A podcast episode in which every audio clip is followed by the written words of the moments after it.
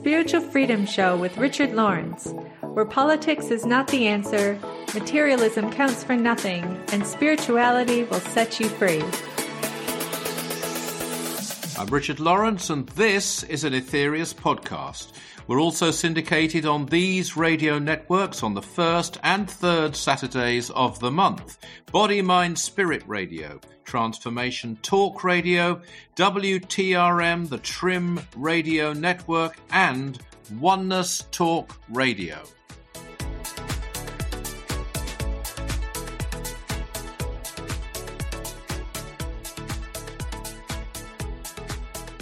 Well, welcome to the Spiritual Freedom Show. And uh, I'm delighted, and so is our producer, Darren Ball, to say that we're going to try something brand new on this and some future uh, shows.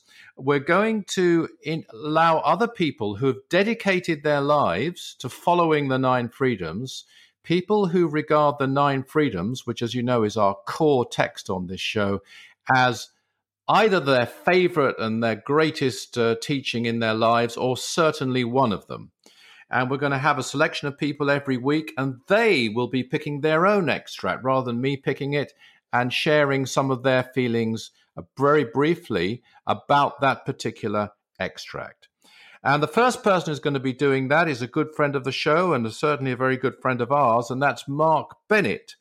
Uh, he, I've known him for almost 25 years. He chose this path at a very early age and he's completely dedicated to it. He's based in London. He co authored two books with me God's Guides and Guardian Angels and Prayer Energy. And today he's going to be talking about an extract from the Third Freedom. If you would burn up lower um, karmic aspects you would serve. If you would at this very moment uh, begin uh, to build tomorrow's uh, temple upon the sure uh, foundations of today's right action. You would serve. If you would be free from the materialistic prison cunningly devised to enslave you, you would serve if you would uh, be uh, detached uh, from your own uh, petty worries, you would serve if you would enjoy a better um, a health, you would serve if you would uh, prepare um, yourselves uh, form the new world uh, you would serve. Self help is a massive industry and a massive subject in the media. Here we have a being from another planet giving humanity the ultimate self help manifesto. Here we have the most important advice we could possibly be given to get out of our current problems and to grow as individuals. And the line that I'd really like to highlight here is this absolute gem. If you would be free from the materialistic prison cunningly devised to enslave you, you would serve. There's a lot of talk on social media about leaving the matrix, about sinister control by an elite either in government or controlling government from behind the scenes. There's talk of how we are being brainwashed en masse, lied to, weakened, etc. Some of what is said is true. and some goes a bit far, and some doesn't go far enough. But the real point I'd like to make is not the details of what the problem is, but what the solution is. The problem is summed up by Mars Sector 6 as a materialistic prison. Obviously, we are not physically in prison, so what is this prison? It is a mental prison, a prison of our own minds. And if it is in our own minds, it means that we have accepted it. If we have accepted it, it means we can reject it. How do we reject it?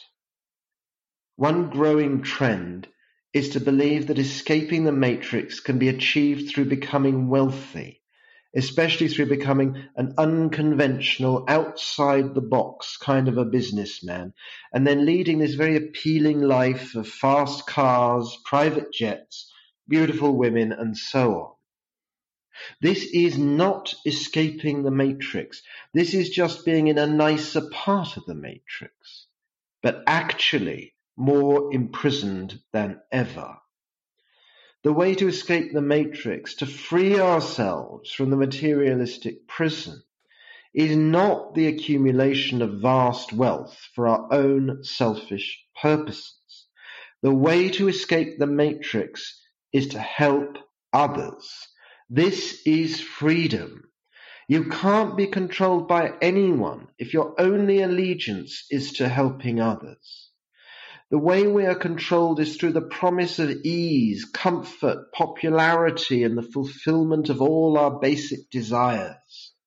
If we take these things off our priority list and instead focus on helping other people, on building a better world for everyone, we might not be rich. We might not have an Instagrammably enviable lifestyle, but mentally we will be free.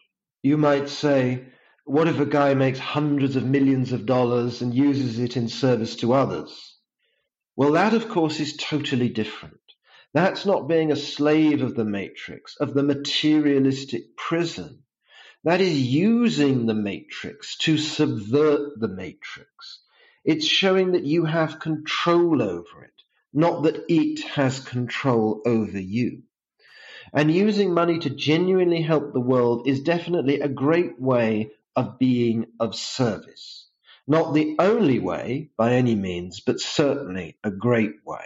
But by helping the world, I don't mean just taking in a handful of stray dogs or giving 0.00001% of your income to charity like token nice guy behavior. I mean, really dedicating your focus, your energy, your wealth into making a difference on as big a scale as you possibly can. This is the secret of freedom. This is the key out of the materialistic prison. This is the secret door out of the matrix. Materialism is the belief, the lie, that the meaning of life is the accumulation of things and pleasure brought by the senses. This is the great lie. If we believe this lie, we are enslaved. It's that simple. Whereas if we believe we are sparks of God, that everything is a spark of God, and that therefore everything is one, then we know that the meaning of life is not wealth, but wisdom. What is wisdom? Wisdom is love, true selfless love in practical action. This is freedom.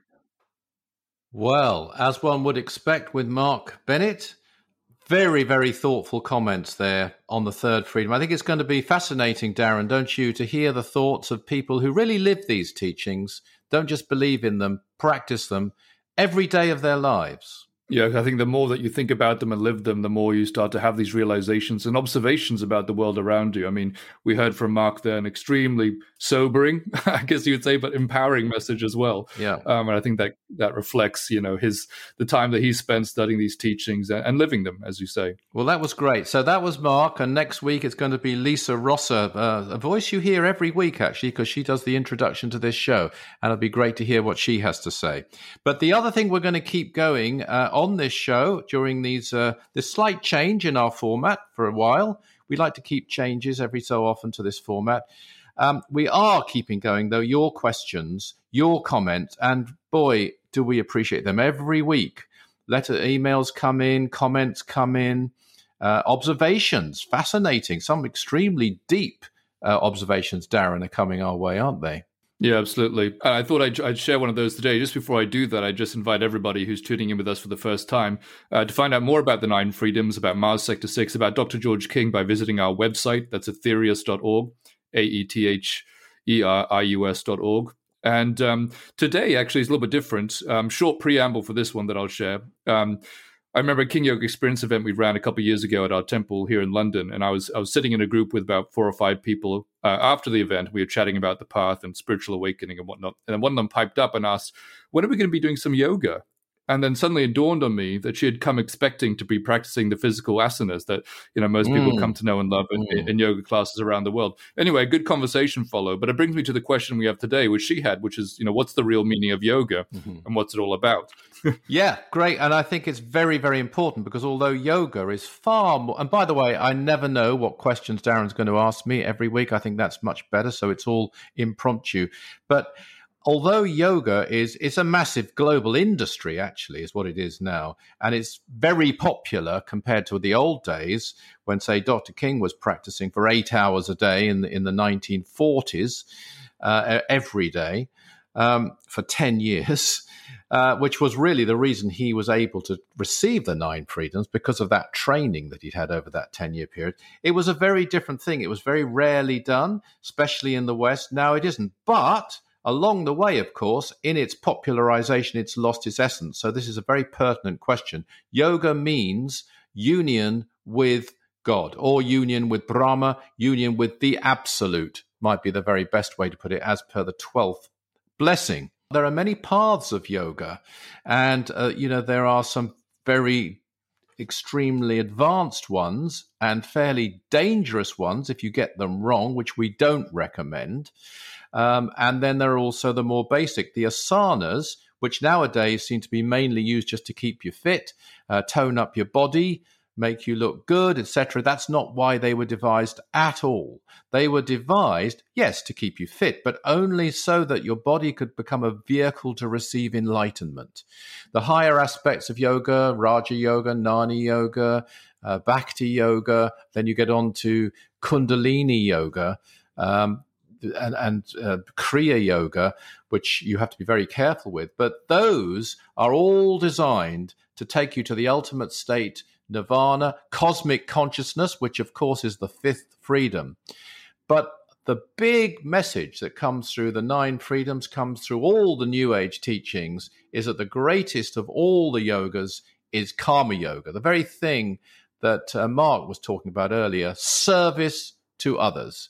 What say you, Darren? Yeah, absolutely. I think it was, um, you know, it was a revelation for me too to discover more about karma yoga and its importance the master talks about, but also about relating it to what we mean by king yoga. I thought maybe you could talk about that for a moment. Well, king yoga was devised because the teachings given to us by Dr. George King can't, can't be compartmentalized. Although he pushed karma yoga to the forefront, and rightly so, it's comprised of many of the forms of yoga I've mentioned, all of which he himself had mastered.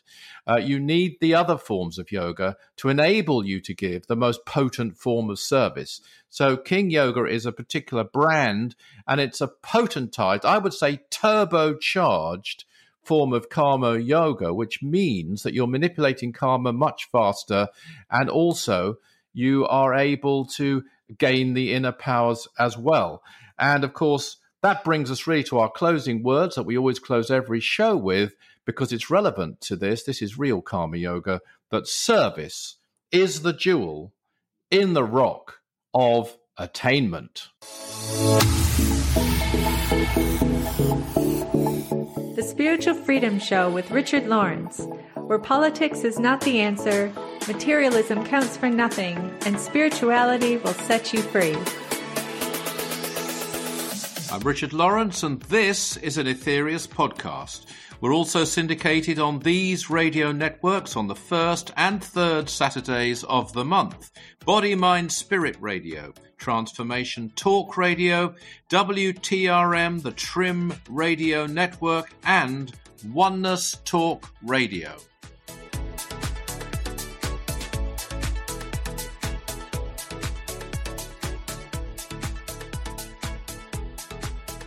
Welcome to the Spiritual Freedom Show. And once again, Darren Ball, our producer, is here, and I'm here, uh, Richard Lawrence, and we're delighted to welcome you all again. And we're going to carry on with the new kind of venture, you might say, which we're trying for a while, which we started last week, which is to give other people who live their lives by the nine freedoms, who believe in them, who practice them, and for whom they're probably the greatest teachings they know uh, and that's their belief. That's I'm not saying that. That's what they believe, uh, and they're going to give share their comments, their thoughts, their feelings, maybe an experience, uh, maybe just something that it means to them. And they're all people who, as I say, are extremely dedicated to this practice. They're not just people who've read a book; they they actually live it. And the one today, I, I think I'm really looking forward to this is Lisa Rosser. You hear her voice every week because she introduces this show. Um, and she is a, a, staff member of the Aetherius Society at the American headquarters in Los Angeles, uh, full time, does a lot of valuable, invaluable work promoting the teachings. She's a regular contributor, among other things, to the Aetherius Society blogs that go out. And today, she's going to be talking about an extract from a lecture by Dr. King on the eighth freedom. That is, of course, Saturnian existence. These are the masters of the planetary system who are actively engaged in helping all life streams to evolve out of their evolve out of their darkness, their ignorance and their suffering. Of course the masters of Saturn don't like to see anyone suffering at all because they realize that no one was put on this earth or any other earth to suffer. It's not our heritage to suffer. The, the heritage of all men, of all life streams, is joy and peace and splendor. This is our this is a heritage, not suffering in any way. So they don't like to see anyone suffering, but they still, even despite their position, they can't suddenly interfere because they would be interfering with the great laws. See, way back down the line, we, the people on earth, chose free will. And Aetherius has reminded us we can't play fast and loose with a cosmic choice. Once we make it, that's it. You see, you, when we make these cosmic choices, it's not like a lady choosing a hat, you know.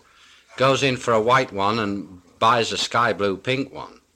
This isn't the same thing at all. We make a cosmic choice and we're stuck with it until we prove beyond all shadow of all doubt we have had sufficient experience. I find it really interesting that Dr. King used the example of purchasing a hat and choosing a particular color because I think most people in the world think more about the color hat that they want to purchase rather than Saturnian existence. Um, but I really love this extract for a few different reasons. Firstly, it was important to me to realize that we are not on this earth to suffer.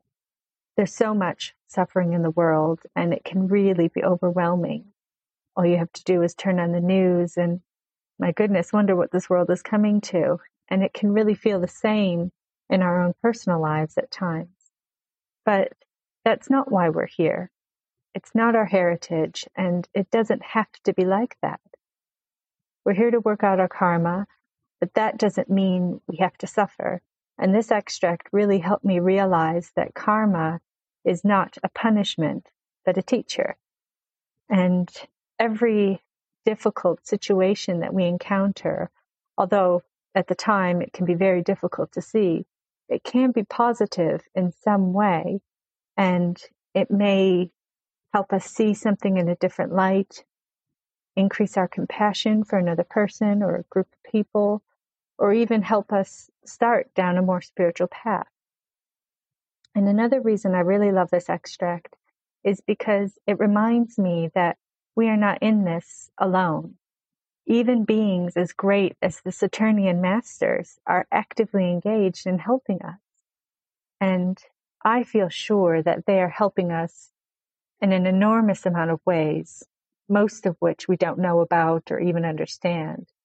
But the more we can try to cooperate with them, the more we can be helped. And this way, I find this extract incredibly inspiring and it makes me want to be as active as possible.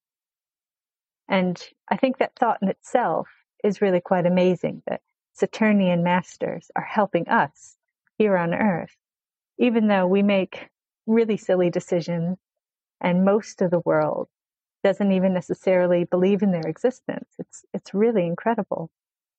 And I think because so many people in this world are unaware that an opportunity to cooperate with Saturnian masters exists, I feel that if we are aware of it and we're fortunate enough to have this information, we have a greater responsibility to join in and help them help us.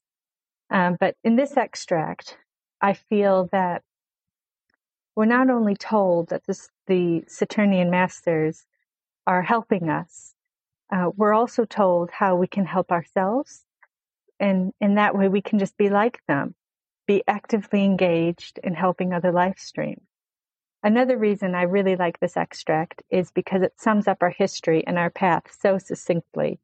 We made a choice, we're living that choice, and it tells us how we can live our lives so that we can evolve and succeed and stop the suffering that we currently feel.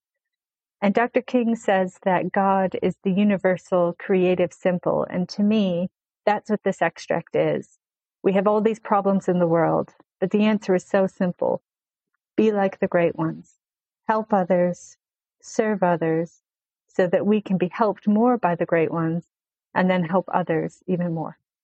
Wow, wonderful thoughts there from Lisa. Gosh, this is going really well, Darren. I, I think last week, Mark, this week, Lisa, we're getting some real insights uh, into the, these teachings from people who really love them and people who really live by them. Yeah, I think that was a, a, really nice personal reflection. I think it reflects, you know, this in in our own life, this like growing sense of reality of not just extraterrestrial life or enlightened life, but in our own solar system and, and so close to us, closer than we'd ever imagined, possibly. Yeah, and I must agree with her that uh, more people are thinking about what hat to buy, men and women, may I say, not just women, than about Saturnian existence, which is a shame. Uh, that that's that's going to be one of the things that will change in the new age. Uh, absolutely, people will be thinking far more about Saturnian existence than about what hat to buy. That's a prophecy I hereby make on the Spiritual Freedom Show, Darren. And which we're making possible in, so, in a small way with the Spiritual Freedom Show itself. So, uh, absolutely, and so are all of you who listen to us every uh, week or very regularly, and or catch up because there's a lot of podcasts that you can catch up on. And uh, you know, you you sending in your thoughts. We love getting them every week. Uh, Darren asks me a question or makes a brings up one of your comments uh, which I don't know what he's going to bring up. And uh, we're going to be doing that in a moment. So over to you, Darren. Thanks very much. If you're tuning in for the first time, you can find out more about the Nine Freedoms, about Mars Sector 6 and Dr. George King by visiting our website, aetherius.org. That's A E T H E R I U S.org. So uh, this week we got a question that came in, uh, related in some way actually. Uh, it goes as follows. Uh, this person asks, How come Krishna isn't mentioned in any of the world's history books? And from what dimension did he come? And besides the Mahabharata, is there any source to find additional information about Krishna? Thank you very much for your consideration. Gosh, um, well, first of all, that's an interesting question because, of course, let's say straight away that Sri Krishna is one of the very, very few masters that we know of uh, that we've been told came from Saturn, which immediately placed, he was an avatar, of course. Uh, that term avatar comes from the Hindu tradition uh, with which he's associated. He does actually appear in some world history books, I'd have to say that. But uh, maybe the questioner here means he's, he's, not mentioned enough, and that's for sure. Um, you know, I, I personally have a great love for the old. Uh, in fact, I was talking to a Hindu the other day who who attends a Hindu temple, and uh, I, I don't know whether this is at all typical. Probably it isn't, but uh, he himself, this person I was I met for the first time, wasn't aware of some of the great Hindu texts. For example, obviously, uh, he was aware of the Bhagavad Gita, Mahabharata has been mentioned, the Ramayana, which I believe is earlier than the Mahabharata, is absolutely superb. Um, it, it's it's now tends to people call it you know myth. Um, what they don't really know what they mean by myth. Is it hit or myth? Darren. Sorry about that. Sorry about that. But, um, you know, actually, it's one of the closest things I've ever come across to the descriptions we have, and this is for people who are familiar with the Aetherius Society, of the actions of the six adepts, um, the Ramayana. Uh, and definitely there's weaponry used there, some of which must have been nuclear and must have been a very long time ago, probably much earlier than they think. Sri Krishna, of course, is the deliverer of the teachings in the Bhagavad Gita, some of the greatest teachings which have ever been given to our world. Um, I do believe he has been mentioned in our own teachings. There was an occasion when he came to earth in order to hold a flame on this earth while the Lord Babaji uh, left earth for a particular reason. Now, the Lord Babaji is the other master, and I think I'm right in saying, Darren, the only other master that we know of that we've been told actually came from Saturn, who lives and come among us on on Earth. Um, yeah. And of course, he uh, is among us now. Thank God. And we wouldn't really be here if he wasn't. He's the most wonderful intelligence we could conceive of, and that's the real Lord Babaji, because there are many names uh, for this intelligence. Uh, but coming back to Sri Krishna, very very important mission. Uh, it's an ancient mission. It is shrouded in legend, and you have to sort of uh, try to get to the core of it. But I, I think what is uh, absolutely marvelous is the synchronicity, if that's probably the wrong word, the synergy or whatever, the link up between the teachings he delivered and some teachings which came much later from other avatars, such as the Master Jesus, the Lord Buddha. And you can see parallels in these teachings. What we have now in the nine freedoms, I believe to be even greater, I'm going to say that, than the teachings that he was um, allowed, if that's the right word, to deliver in those days. It's not that he couldn't have delivered great teachings or greater te- but of course there is a plan and they follow it to the letter. So those would be some of my thoughts, Darren. Anything you'd like to add? Yeah, I just think it's interesting that, you know, one way you could read his question is, um, you know, whether Krishna is actually recognized as a real historical figure by mainstream oh. academia or mainstream history, yeah. which, you know, I'm not even sure if someone like Jesus would be recognized in not that way, or Buddha. Or no. Yeah and I think you know that's an interesting point because you know one one thing that we we're obviously adamant about is that these people really existed. Um, yeah. And as you as you describe them as avatars, beings from other planets who came here among us to uh, to teach and perform other missions for global healing and enlightenment and and so on. Absolutely, and his teachings stand. Um, and and of course, he did engage in in in warfare, in spiritual warfare. Um, he, he uh, he didn't. It's interesting. He couldn't directly engage in the same way that Moses wasn't able to directly engage in one particular conflict. He had to stand by, and uh, Joshua, I believe, had to sort of take part. Uh, it was a very different situation indeed, but um, he was present, certainly, in the great conflicts of the old days, which I believe would go back to Atlantis, and he was certainly a real figure, as you rightly say, Darren. Yeah, because um, you know certainly you know mainstream wouldn't acknowledge that you know these are people that had tremendous wisdom and even spiritual powers uh, with a divinely guided role to play in, in the growth of spirituality on Earth. But no. because that would have so many implications, you know, in terms of you know what that really means. But yeah, um, that's that's the truth. And that's, that's the advantage of sort of carting it off into the category of myth. You can sort of believe yes. it or not believe it, and it gives you an out. But actually, right. it is true, as is the statement that we always close our show with service is the jewel in the rock of attainment. The Spiritual Freedom Show with Richard Lawrence where politics is not the answer, materialism counts for nothing, and spirituality will set you free. I'm Richard Lawrence, and this is an Aetherius podcast. We're also syndicated on these radio networks on the first and third Saturdays of the month Body, Mind, Spirit Radio, Transformation Talk Radio, WTRM, the Trim Radio Network, and Oneness Talk Radio.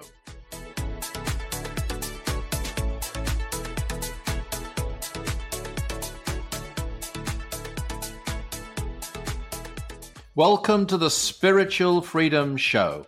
Uh, and of course, we have Darren Ball, our producer, here. And later in the show, Darren's going to be sharing one of your wonderful comments or questions. They really are fantastic talking points you're bringing up to us, and they're coming in every week. And we really, really do appreciate them and your very nice comments that you make. And we're now embarking on a new venture. Last couple of shows, we've had Mark Bennett, we've had Lisa Rosser giving their insights into the nine freedoms. These are all people, and there are going to be many more coming along your way, really good people who devote their lives, live their lives by these teachings, and believe them to be the greatest or among the greatest teachings they know. And they are really core, key to the lives that the people are talking about it live. So it's not just people who've read a book or people giving a bit of theory. This is what they are experiencing from studying and following these teachings. And today, our guest is from Toronto, Canada. He's been on the show before. It's great to have him back. It's Gino Scaldoni. I don't, did I pronounce that right, Darren? I think you got it. I think you're oh, right. good. Okay, he's a good friend of ours. Gino is a financial planner, a triathlete who discovered the Aetherius Society in a martial arts dojo. He devotes his time for the society to promotion and teaching the spiritual development practice available in the book, which I was honored to co author with Dr. George King, Realize Your Inner Potential. It's a fantastic book. I can say that because it's Dr. King's book. I was just co- honored to co author it with him. These are practices that I think uh, people through the ages could have really needed and used, especially more advancing people. Some of the geniuses of history, I think, would have been far more balanced and able to control their lives, because we know many of them had difficulties in their lives as well as doing great things uh, for the world, uh, had they had that book, Realize Your Inner Potential. And it's a real something that really does work. There's over 40 practices in it, and Gino spent a lot of his time promoting this and teaching this. But today, he's going to be talking about an extract from the third freedom service. There are many ways, indeed, to serve. By your service, you can help to heal those who are sick and you should. By your service, you can help to give encouragement and strength to those who are depressed and weak, and you should do this by your service, you can throw a dazzling beam of scintillating white, vibrant energy into the darkness of a suffering world and raise it It is. By God, it is the jewel in the rock of attainment. It is the great practice in these days. Fascinating words from Mars Sector 6 about service, uh, karma yoga, if you will. And I, wanted to share a few stories uh, that have happened to me and observations that I've made, uh, namely that I think service really is contagious, similar to a room full of laughing people and you walking in maybe in a, a you know negative state and you can't help but be cheered up at least at the very least if not start laughing for absolutely no reason. It's it has its ripple effect. One of the stories uh, that i wanted to share with you is that a good friend of ours every christmas volunteers to hand out gifts. And we started doing this uh, just as a, an afternoon maybe to help out and deliver gifts that have been donated from generous people. And so what i'm trying to say is that other people were inspired to join us. And this is really the magic in the selfless service. A more serious story is uh, we were coming back from a pilgrimage to Mount Adams, and one of the parties had a fairly serious knee injury. I stayed back. I had both packs on, which I gladly did, and was assisting this person. We weren't getting very far down the mountain. Another member who was very fit actually ran down the mountain, dropped his pack, ran all the way back up to where we were, uh, realized how serious the situation was. It was getting very late in the afternoon, and carried this person down with the injured knee down the mountain uh, expertly, I might say. I was carrying the backpacks of both of those, and I couldn't keep up with them. you know, I, and my morale at that point was very low, and we were tired, and uh, you know, I, I just seeing this act of service, the selfless act of service from another member. You know, and you don't train for something like this. You don't look for people in distress on the tops of mountains, of course. And they just, it was a call of action and, and it inspired me. It kept me going. I tried my best to keep up and we got down there safely. So, you know, that's a, a living example that I've gone through and uh, something that I could see for myself. A lot of times we send out prayer energy and uh, we don't know where this is going in the world. Um, unfortunately, we won't know. But the act of doing it helps people around you. If, if you're in a group, it helps motivate. And the higher you bring your game, they will be inspired to raise their game as well. And we've noticed that too. When I mentioned that it's, it's has its very contagious and ripple effect, it brings me to a story. Perhaps you've heard of the three laughing Buddhist monks if you haven't, by all means, you know, go online and you know, read the whole story or see a video of somebody reading it. Uh, it's, a, it's a very pleasant story. It always brings a chuckle uh, when I hear it. Um, but uh, the three monks went from village to village, and all they did was they stood in the village square and the three of them just started laughing hysterically. and it wasn't long before, for no reason. They just, that was their act of giving back. You know, we're going to cheer up this town. It wasn't long before the crowd started forming around them. Crowd started, you know, wondering what was going on and started laughing themselves. It wasn't very long till everybody's spirits were just lifted. And they did this from village to village. They went around and they were highly revered, highly respected uh, throughout China. And I get this thought, but could you imagine when the day comes when humanity recognizes selfless service for what it is and takes it into their hearts and minds and changes. When we have, say, in the middle of City Hall or, or some central city where we're all gathered and start giving spiritual healing or a prayer session, and it becomes contagious. Um, it starts to spread. It starts to impress people's minds and hearts to want to participate as well. It's a great thing to give healing, to give service to an individual, but it's far more potent if we were to send out healing and inspiration, love out to the world en masse. And that's exactly what the Aetherius Society does. Feel free to join us in our events and our services that we hold and prove it to yourself and see and feel what's going on there.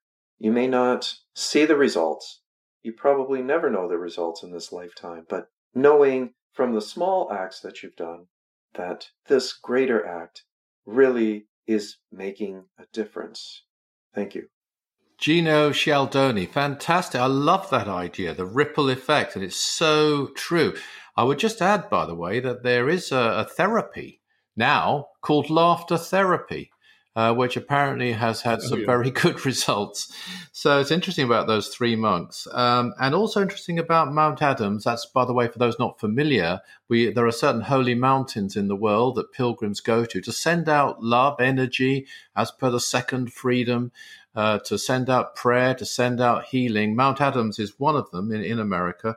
Uh, are here in, in actually in, in the UK, up in Ben Hope, Scotland in the north of Scotland. I remember a very similar case where uh, a pilgrim carried uh, an injured pilgrim down the road. I mean, don't get me wrong, we're very, very careful. We advise real care and caution in climbing difficult mountains, and people should always follow that. But sometimes you need help, and there is this ripple effect. It's very, very true, don't you think, Darren? Not least because, I mean, yeah, service is own reward, but there is this genuine sense of fulfillment that you feel when you make a positive difference in life for someone else. And just when that, you know, the more you feel that, the more you kind of want want to serve others as well yeah even even above you know what it's really about and i i agree i, lo- I think it's a lovely vision he left us with i think this kind of contagion of enthusiasm for helping others yes. is, a, is, a, wonderful thing absolutely yeah. And that brings us to one of the certainly my favourite moments is which is when we get your question, your comment, which we really do appreciate. So, Darren, what have you got for us this week? Yeah, sure. So just before I do that, just say that if you're tuning in for the first time, you can definitely find out more about the Nine Freedoms, about Mars Sector Six, Dr. George King, even about the uh, the the holy mountains that uh, Rich has spoken about there by visiting our website, and that's aetherius.org, a e t h e r i u s.org. So, question today, I've um, came really out of a conversation that I that I've had with uh, someone in the past, and they asked as follows: I've been following the Aetherius Society for some time as well as another path. And I'm struggling to decide whether the Aetherius Society is really my ship. Mm. How can I know whether this is what I was meant to do? What if there's some other way that I was meant to have an impact, even a global one? You know, it's really simple. Uh, I've been asked this before, hence I'm coming in quite quickly with an answer. It's mm-hmm. simply a question of looking to see wh- through which path you can do the greatest good for the world not which path suits your temperament, as some people would say out there, and some people used to say, pick the yoga path that's most suited to you, and so on. No, it's which path, and there are great examples in history of people who've done this, such as Albert Schweitzer, for example, who was, was a great uh, musician, a great theologian, but he knew he could do more through helping lepers. So he became trained in medicine, and that's exactly what he did. And he said, words to this effect. Actually, there's a quote uh, in uh, in Realize Your Inner Potential, I think, from him about the fact that only people who found their way to serve were the ones who'll be truly happy. And that means a happy at a deep level, at a spiritual level, at our innermost being. So that's the thing to go for. You're following two paths. Look and see which of those two you believe or you know, or you feel, or you've experienced can do the greatest good in the world, not necessarily the one you like the most, might be the one you like the most. It certainly will become the one you like the most, by the way, because it's the right one, and follow that. Yeah, I think it's interesting. I think well, you know, one thing that people um, probably find difficult is to see the implications of of the work we're doing. I think that that can often make it difficult to evaluate, you know, which mm. is, which is the right path. Absolutely, and I've heard it, you know, from politicians, for example, who say they might get involved in politics if they if it's in an area that is of particular interest to them, which might be health, might be um, transport, or whatever it might be. No, no, it's not. It's not about that. It unless that's the area where you can help the most. Uh, you know, you become interested through the motivation of service.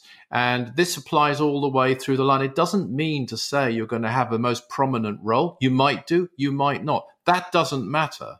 What matters is are you part of the biggest team? And of course, you know, I wouldn't be here, Darren wouldn't be here if we didn't believe that the Aetherius Society is having the greatest impact on the world as a whole. Uh, and that's why we're in it uh, we love it as well. And we find the teachings to be the greatest teachings we've come across. And on that note, we heard today from Mars Sector 6 speaking through Dr. George King. And let's remember, in deep samadhic trance, as he delivered the motto of this particular show that you're now listening to. And that motto is service is the jewel in the rock of attainment.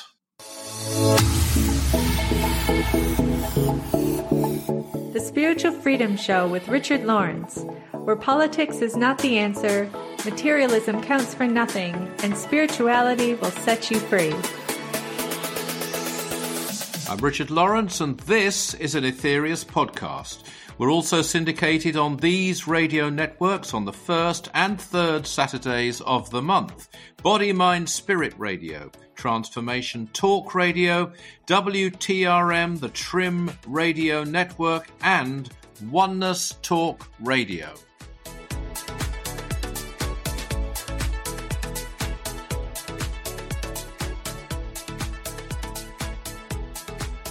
Welcome to the Spiritual Freedom Show.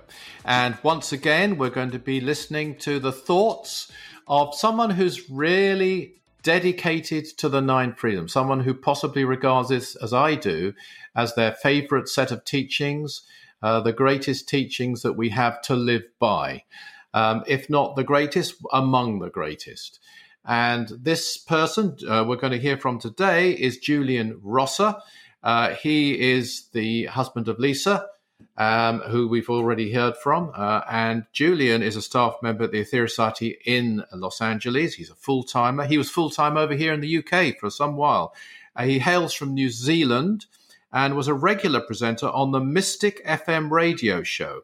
He's also a regular contributor to the Aetherius Society blog and many other things. People will be very familiar who are familiar with the society with Julian. So today, he's going to be talking from his own experience and his own study about an extract from a lecture by Dr. King on the first freedom. And of course, the first freedom, as our regular listeners will all know, is bravery. Bravery is essential in all things. For while the aspirant allows the negative accumulation of fear to discolor his outlook, he cannot ever truly aspire to freedom. You can't, you know. There's a wonderful little book called Light on the Path. It's only a tiny little book. It's a magnificent jewel of a book. An absolute jewel among jewels is that wonderful book. It says in that book, and this is true, that you come to a certain stage where you first look through the third eye or the Christ center we, ter- we choose to call it. And this is the most awful, terrifying experience of your life. And it is true. In the name of heaven, my friends, it is true. You will go mad. You will probably end up by committing suicide. Or you will be brave enough to go forward. Now, whosoever tells you different has not had this experience. I don't care whether he calls himself Swami XYZ or Master QFZ. He has not had that experience if he tells you different.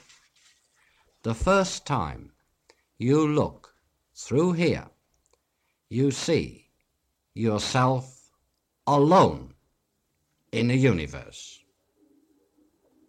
completely alone. I've always been drawn to the first freedom.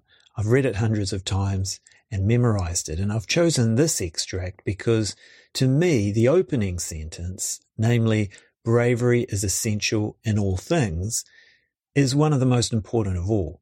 To me, it's the perfect starting point, and I feel that if I can get this right, then it's much easier for everything else in my life to follow from it. I think it's interesting that although this is at the very beginning of the Nine Freedoms, the example that Dr. King has used in his commentary actually relates to an experience near the end of our journey on earth. He's not used a basic story about bravery, the type of thing that we might see in a movie, however inspiring that may be, but instead he's used one of the greatest demands for bravery that we'll ever encounter as terrestrials. The time when we're able to raise the power of Kundalini to the Christ center. And to raise Kundalini to this point is obviously very advanced. It means you're very far along the path because if we can pass this test, that Dr. King mentions, if we're able to look through the Christ center and not turn back in fear, then we become a master and we can go on to raise Kundalini to the crown chakra, the highest chakra. And once we can do that at will, then we're ready for the initiation of ascension. So I think that Dr. King has chosen through this illustration to show that bravery really is essential in all things. And one of the attributes of truly great spiritual teachings is that they can be applied on different levels. I find that I can relate the first freedom to everyday life quite easily, but through this example, we can see that it goes much, much further than that. It's not just something for the beginning of our spiritual journey, it's essential right throughout our experience here on earth. So I think this opening statement from Mars Sector 6, bravery is essential in all things, is the perfect beginning to the nine freedoms because we can't even truly aspire to freedom without it, let alone achieve it. And Dr. King's choice of an example to illustrate this is simply brilliant. Well, thank you so much, Julian. You know, I've always marveled because Dr. King also mentions this example of when you see through the third eye, uh, Darren, in the Nine Freedoms commentary in the book. Um, mm. I don't think he relates it in that case to Light on the Path, which uh, was uh, brought to us, I think, by the Master Hilarion through Mabel Collins. Um, mm-hmm. But he does refer to that experience, and I've always thought, well, gosh, you know, I don't think there's a lot of people on the planet wrestling with that particular problem. No, um, unfortunately, no. Uh, you know, and one day we all will. But um, it does go to show a how advanced Dr. King is, but as Julian said there, it also gives a great example of you know real cause for bravery, which shows, does it not, that bravery, while being the first freedom, is something we're going to need all along the way, throughout all our evolution. I'm sure, even beyond cosmic consciousness, even beyond this world, bravery will still be a, a key key component in in spirituality. Yeah, because you can you could sort of get the wrong ideas. You know, you, you master bravery and then you kind of move on and do other things. But actually, as you've said, this is something that you know we can we have to demonstrate throughout the rest of our existence. And um, I think certainly you know, in his example there, as you say, Dr. King helps us appreciate this, um, I guess, the spectrum of experience across which we can apply these teachings, yeah. um, which I think, you know, which which which makes it even more relevant. I mean, not just for our everyday life, as Julian says, but you know, for for our evolution yeah. in totality. You know, one thing that really strikes me is that people who listen to this show are showing bravery, and people who start to live by these teachings, even more so are demonstrating bravery because it's not the easiest totally. thing to do. I mean, you know, I've heard so often, well, you know, I come from this culture, I come from that religion, I my family thinks this. And everybody thinks they have a unique set of conditions which makes it hmm. particularly yeah. difficult for them.